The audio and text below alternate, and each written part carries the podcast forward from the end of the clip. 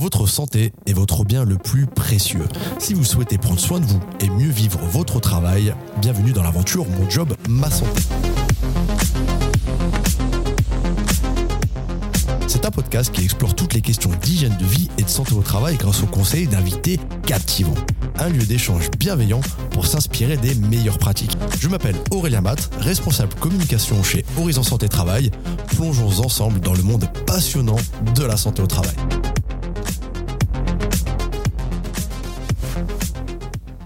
Bonjour à toutes et à tous et bienvenue dans ce nouvel épisode de Mon Job, Ma Santé, le podcast qui traite de sujets de bien-être et de santé au travail. Aujourd'hui, nous accueillons des personnes que nous apprécions beaucoup et que vous connaissez peut-être sur LinkedIn. Il s'agit de Gaël et Joanne Encarno, dirigeants de Quête de Sens Pro.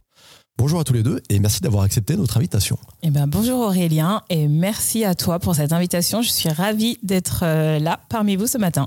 Bonjour Aurélien, bonjour à tous et merci pour cette invitation. Eh bien, merci encore une fois de, l'avoir euh, accepté. Nous allons aborder un sujet qui intéresse de nombreuses personnes, mais qui ne savent pas toujours comment faire, la reconversion professionnelle. Alors, pour commencer, quels sont les signes qui pourraient indiquer qu'une personne pourrait envisager une reconversion professionnelle? Alors, il y a plusieurs signes. Le premier qui revient souvent quand on fait appel à nous, c'est euh, le déséquilibre en fait entre euh, leur sphère de vie personnelle et professionnelle. Euh, souvent, les personnes euh, qui font appel à nous euh, nous disent en fait que ils ont plus le sentiment d'avoir du temps pour eux, du temps pour se réaligner en fait à leur plaisir. Parfois, il y a un déséquilibre aussi au niveau de leurs valeurs personnelles. Ils se retrouvent plus en adéquation avec les valeurs qui sont portées par l'entreprise, en tout cas initialement au moment où ils intègrent la société. Et donc, c'est souvent aussi lié à un changement en interne un changement de périmètre, un changement de direction qui fait que euh, ça crée ce déséquilibre et qu'à un moment donné, il se pose la question est-ce que je suis toujours au bon endroit? Est-ce que je me projette encore euh, sur mon poste pour X années C'est un déséquilibre qui dure dans le temps, c'est pas forcément un déséquilibre qui est court. Cette réflexion émane d'une réflexion euh, plutôt, plutôt longue Oui, en tout cas, quand ils font appel à moi, euh, il faut savoir quand même qu'en moyenne, les gens sont en réflexion depuis déjà un an ou deux. Hmm. Et c'est vrai que après lors des accompagnements, quand on pose un peu les choses et qu'on essaie de comprendre finalement quel a été l'élément déclencheur, on se rend compte effectivement que c'est quelque chose qui est porté déjà depuis plusieurs mois, voire années, hmm. et qui euh, finalement les amène à l'instant T euh, face à moi dans l'accompagnement, de se dire bah effectivement c'est en fait que c'est lié à une accumulation de choses qu'ils ont qu'ils ont subies Là, je reprends vraiment leurs termes, mais euh, au fur et à mesure de, ces mois et de ces années. Donc, c'est pas du tout une décision qui est impulsive, hein, c'est quelque chose qui est réfléchi. En tout cas, pour euh, mes clients, mmh. jamais. Quel conseil donneriez-vous à quelqu'un qui se sent insatisfait de sa carrière actuelle, mais qui hésite à se lancer dans une reconversion? Bah Justement, c'est le point que tu avais euh, noté juste avant, Aurélien. Donc, c'est savoir si c'est pas quelque chose d'impulsif. Vraiment, déjà, c'est se poser en termes de sensation euh, savoir bah, se rapprocher, se raccrocher de ses émotions. Qu'est-ce que je ressens? Pourquoi je le ressens? Et est-ce qu'il n'y a pas un élément déclencheur? Parfois, c'est juste cet élément déclencheur qu'il faut régler et il n'y a pas de reconversion derrière. Hmm. Ensuite, bah, c'est aussi se raligner à ses besoins, voir un peu plus loin et se demander de quoi j'ai besoin actuellement et est-ce que mon travail actuel répond à ces besoins. Donc, dans le cas où justement bah, ça ne répondrait pas à ses besoins, bah, il y a peut-être quelque chose à regarder ou à faire, justement à travailler dans le cadre peut-être d'un projet effectivement de reconversion. Donc, il y, a des signaux et il faut s'écouter. Exactement. C'est vraiment avant, avant tout, euh, il y a les signaux, il y a les signaux du corps que le corps peut renvoyer, des douleurs, des choses comme ça. Il faut, faut euh, vraiment être attentif. Et euh, c'est aussi les signaux, je dirais, assez basique, mais de, fatigue émotionnelle, de fatigue mentale, de fatigue physique également, mm. sur lesquels il faut, il faut effectivement prêter attention. Des changements de, comportement et d'attitude Ah, totalement. Dans sa vie privée, dans sa vie professionnelle Exactement, les deux sont liés. Quels sont les facteurs essentiels à prendre en compte avant de prendre la décision courageuse de changer de carrière? C'est un point effectivement qu'on voit très peu et qui est très très peu dit. Mais nous, on trouve que effectivement, il faut faire de la place. En fait, un projet de reconversion, il faut l'accueillir. Il faut avoir de la place physique, émotionnelle, de la place financière également, hmm. pour justement pouvoir intégrer euh, ce projet à part entière dans, toute sa vie. Euh, tu viens de parler des enjeux euh, financiers aussi. quels sont les, principaux défis auxquels les personnes sont confrontées lorsqu'elles entament une reconversion professionnelle? Et puis surtout, comment les surmonter? Est-ce qu'il y a des pistes? Alors oui, il y a beaucoup de défis en fait quand on se lance dans une reconversion professionnelle. Je vais en parler surtout de cinq qui sont pour moi les plus récurrents dans nos accompagnements. Le premier déjà, c'est la remise en question de soi-même qui est un défi de taille parce que je dis toujours on peut pas être euh, son propre avocat et son propre juge. Et en fait, reconnaître et identifier déjà ses forces, c'est un défi de taille parce qu'on a, euh, en tout cas une grande majorité de la population a tendance à minimiser ses propres compétences, ses propres talents et son potentiel. Et on a euh, cette croyance en fait de se dire que ce que l'on fait et qu'on le fait bien, bah, tout le monde sait le faire. Et or, c'est un tort. Et donc, euh, je trouve que les accompagnements pour ça sont vraiment profitables pour pouvoir mettre en avant ses forces. Donc, euh, pour moi, déjà, c'est le premier défi de taille. C'est vrai qu'on peut souvent sous-estimer ses forces et au contraire donner beaucoup plus de puissance à ses faiblesses et il faut rééquilibrer. Complètement. C'est tout à fait ça. Ensuite, toujours dans cette lignée, une fois qu'on a identifié ses forces, le deuxième défi, ça va être vraiment euh, d'aller identifier, après, comme tu viens de le dire, ses manquements, parce que euh, dans le futur projet, parfois, il y a besoin de développer d'autres compétences, d'aller euh, étayer ses connaissances. Donc, on va peut-être avoir besoin de passer par de la formation professionnelle. Donc, ça, c'est un deuxième défi qui peut se faire peut-être seul, mais pareil, avec l'aide de coach de carrière ou en tout cas de professionnels, ça peut permettre aussi euh, de pouvoir identifier euh, les bons organismes et faire ses bons choix, encore une fois. Ensuite, Joanne l'a évoqué un petit peu plus tôt, mais il y a cette inquiétude face à l'enjeu financier. Donc forcément, hein, je vais rebondir aussi sur ce qu'il dit, mais euh, pour moi, c'est important aussi de préparer ce terrain-là. Parce que qui dit reconversion professionnelle, parfois il y en a qui restent dans la voie du salariat, mais il y a quand même l'enjeu financier parce que bah, est-ce que je vais retrouver euh, le même niveau de salaire? Est-ce que je vais garder euh, le même package, même rémunérateur? Parce qu'il n'y a pas que le salaire qui est aussi euh, un indicateur financier. Il y a aussi tout ce qui va autour et qui vient agrémenter cette rémunération plus globale. Et je dirais qu'il y a aussi de faire face à sa situation actuelle. Il y a aussi bah, quel est mon niveau de revenu, de charges, de dette, d'épargne, etc., etc. Et quel est l'investissement financier qui m'est euh, demandé dans ce futur projet de carrière, que ce soit entrepreneurial ou salarial. Ensuite, l'avant-dernier défi pour moi, c'est au niveau du réseau. Je le vois beaucoup, en tout cas sur la voie entrepreneuriale, se constituer un nouveau réseau professionnel parce que euh, demain, euh, je suis comptable de, de profession et puis je, je switch complètement et je deviens enseignante eh ben c'est un autre univers, c'est un autre réseau et j'ai besoin aussi de comprendre ces nouveaux codes, ce nouveau fonctionnement. Et si autour de moi, bah, j'en avais personne, et eh ben du coup, ça va demander un nouveau défi aussi d'aller comprendre finalement ce futur univers. Et euh, dans cette lignée du réseau, bah, je terminerai par le défi euh, du soutien, euh, qui est pour moi l'un des premiers pôles sur lequel il, faut aussi veiller à avoir. Moi, je dis toujours, je l'appelle la team soutien mais euh, c'est important pour parler en tout cas de mon, parcours personnel. Moi, j'ai switché à plusieurs reprises euh, dans ma carrière, mais en tout cas, là, le dernier en date, ça a été quand même de quitter le statut du salariat pour l'entrepreneuriat. Et euh, je n'avais qu'une seule personne qui était déjà passée par là, donc ce qui fait peu en termes de, réseau et, de soutien. J'avais la chance et j'ai la chance d'avoir mon mari, mais euh, c'est vrai qu'il faut aussi aller investir cette équipe euh, pour avoir euh, une personne qui soit juste une oreille, la personne qui va vous soutenir en cas de doute et de, cas de mou, parce que ça reste quand même une période aussi où on est très vulnérable parce qu'on doute beaucoup de soi, même si on est motivé à y aller, on doute beaucoup de nos choix. Et tout simplement avoir d'autres personnes autour de soi qui soient là, qui soient moteurs en fait et qui nous laissent dans notre énergie positive.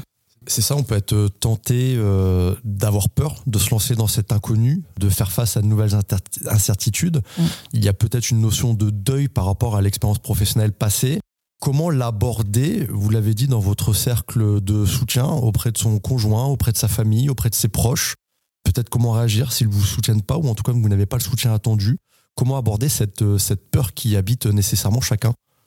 Alors moi, j'aime bien dire dans mes accompagnements, une fois qu'ils ont euh, évalué justement leur team soutien, euh, ça permet en fait d'avoir une vision très claire du discours que l'on va tenir en fonction de ces personnes. Si demain on sait que on appelle sa mère trois fois par semaine pour prendre des nouvelles, mais qu'en même temps notre maman, euh, c'est celle qui vient naturellement déposer ses propres doutes sur nos choix et sur notre projet, bah c'est pas la personne vers laquelle il va falloir aussi déposer ses propres doutes. Donc vous dites qu'il faut arrêter d'appeler sa mère pour qu'on est en reconversion professionnelle Non, en tout cas, il faut continuer de l'appeler pour parler de la pluie et du beau temps et surtout ce qu'elle peut nous apporter. Mais par contre, moi, je conseille euh, vraiment d'apprendre à se protéger et de pas forcément tout révéler, mmh. d'apprendre aussi à être évasif. Hein. On peut garder aussi sa part de, de jardin secret. Quand en tout cas pour nous, c'est pas forcément clair, je pense que c'est un bon moyen de se protéger pour éviter, énergétiquement parlant, de devoir lutter contre les peurs des autres. En fait, pour moi, je dis toujours, ça reste la vie de l'autre la vie, L apostrophe A-V-I-S, et il faut garder en tête que c'est votre propre vie, VIE.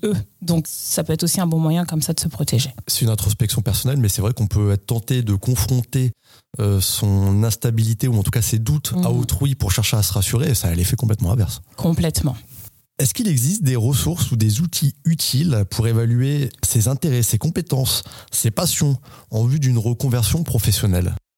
Alors oui, il en existe euh, des tonnes, j'ai envie de dire. Nous, en tout cas, dans notre accompagnement, on a choisi d'investir sur trois outils qui nous semblent être très pertinents pour aller euh, questionner justement ses intérêts, sa personnalité, ses valeurs et de pas rester euh, focus sur son bagage scolaire, ce qu'on a déjà fait et qui nous empêcherait, en tout cas c'est ma lecture, mais qui nous empêcherait d'élargir notre champ des compétences et de notre potentiel c'est euh, le questionnaire Strong qui permet justement d'aller euh, évaluer euh, ses intérêts. C'est un outil d'orientation professionnelle hein, sur lequel moi j'ai été certifiée il y a à peu près quatre ans maintenant et qui permet aussi d'affiner sur son profil psychologique. Donc ça c'est tiré des études de monsieur John Roland dans les années 70, mais en tout cas c'est un questionnaire qui permet vraiment d'affiner une lecture des métiers. Ce que j'aime bien dire, c'est que au-delà du métier, parce que chacun peut projeter derrière un métier, c'est de comprendre les motivations qui sont sous-jacentes. En tout cas, nous, on les investit comme ça dans nos accompagnements. On a aussi euh, l'accompagnement de l'outil pardon de l'ikigai. Donc, euh, c'est euh, une méthode japonaise hein, à la base, et c'est trouver en fait sa mission de vie à travers quatre dimensions qui sont les pans de ce pourquoi je suis doué, ce que j'aime faire, euh, ce dont le monde aurait besoin, donc qui permet aussi d'aller se connecter à ses rêves, et ce pourquoi je pourrais être payé, parce que l'idée c'est aussi quand même euh, de ne pas être dans une activité euh, plutôt bénévole et que là elle soit rémunératrice. Après, au-delà de ces outils, eh ben, il en existe plein. on peut aujourd'hui avoir des premières réflexions à travers des livres, à travers des vidéos sur le développement personnel, à travers des tests de compétences ou des tests de personnalité. En tout cas, je je trouve qu'aujourd'hui, on a une lecture qui est assez riche et tout ceci reste des outils et des premiers guides pour euh, se poser les premières réflexions sur euh, ses forces, ses talents et, qui on est finalement.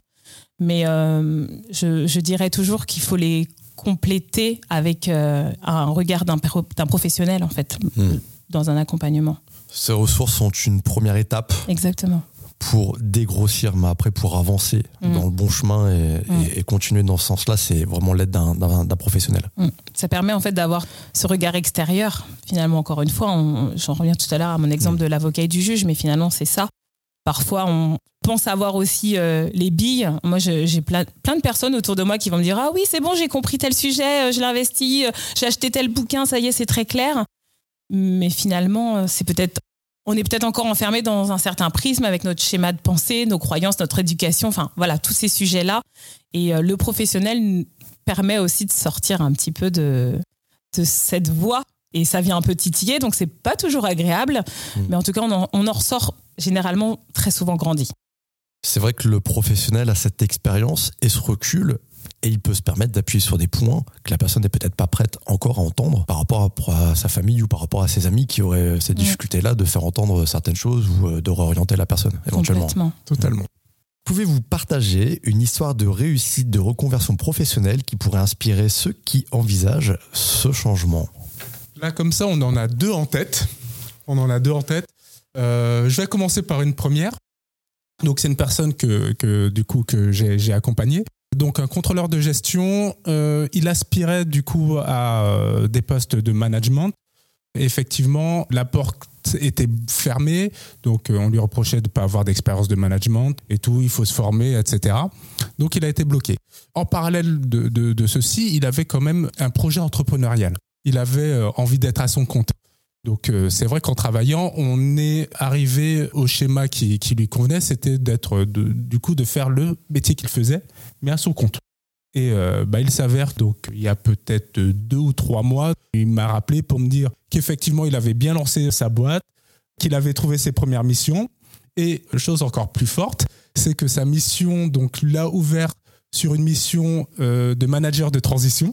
Donc le poste de manager qu'il voulait, il l'a eu et il reçoit euh, très régulièrement de nouvelles propositions de mission et également des propositions d'embauche sur des postes de management ou voire même de direction. Donc il a fini par avoir le poste qu'il souhaitait dans sa propre entreprise. Dans une autre Ah, dans une entreprise. autre entreprise. Dans une autre entreprise. Mais en se lançant, euh, il a réussi à cumuler vraiment le côté je travaille pour moi plus le côté management et rester dans son domaine d'activité. Hmm.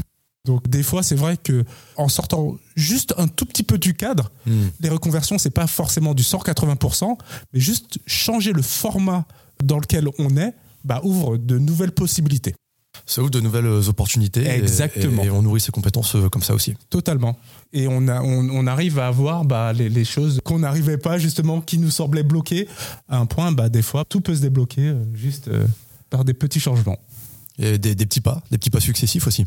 Complètement. Exactement. Je te laisse parler de la seconde. euh. Oui, effectivement. Et ben, je vais rester aussi sur un projet euh, de reconversion d'un homme parce que c'est vrai que très souvent, euh, on a la croyance de se dire qu'il y a que les femmes qui sont peut-être plus audacieuses et qui se lancent dans des projets de reconversion.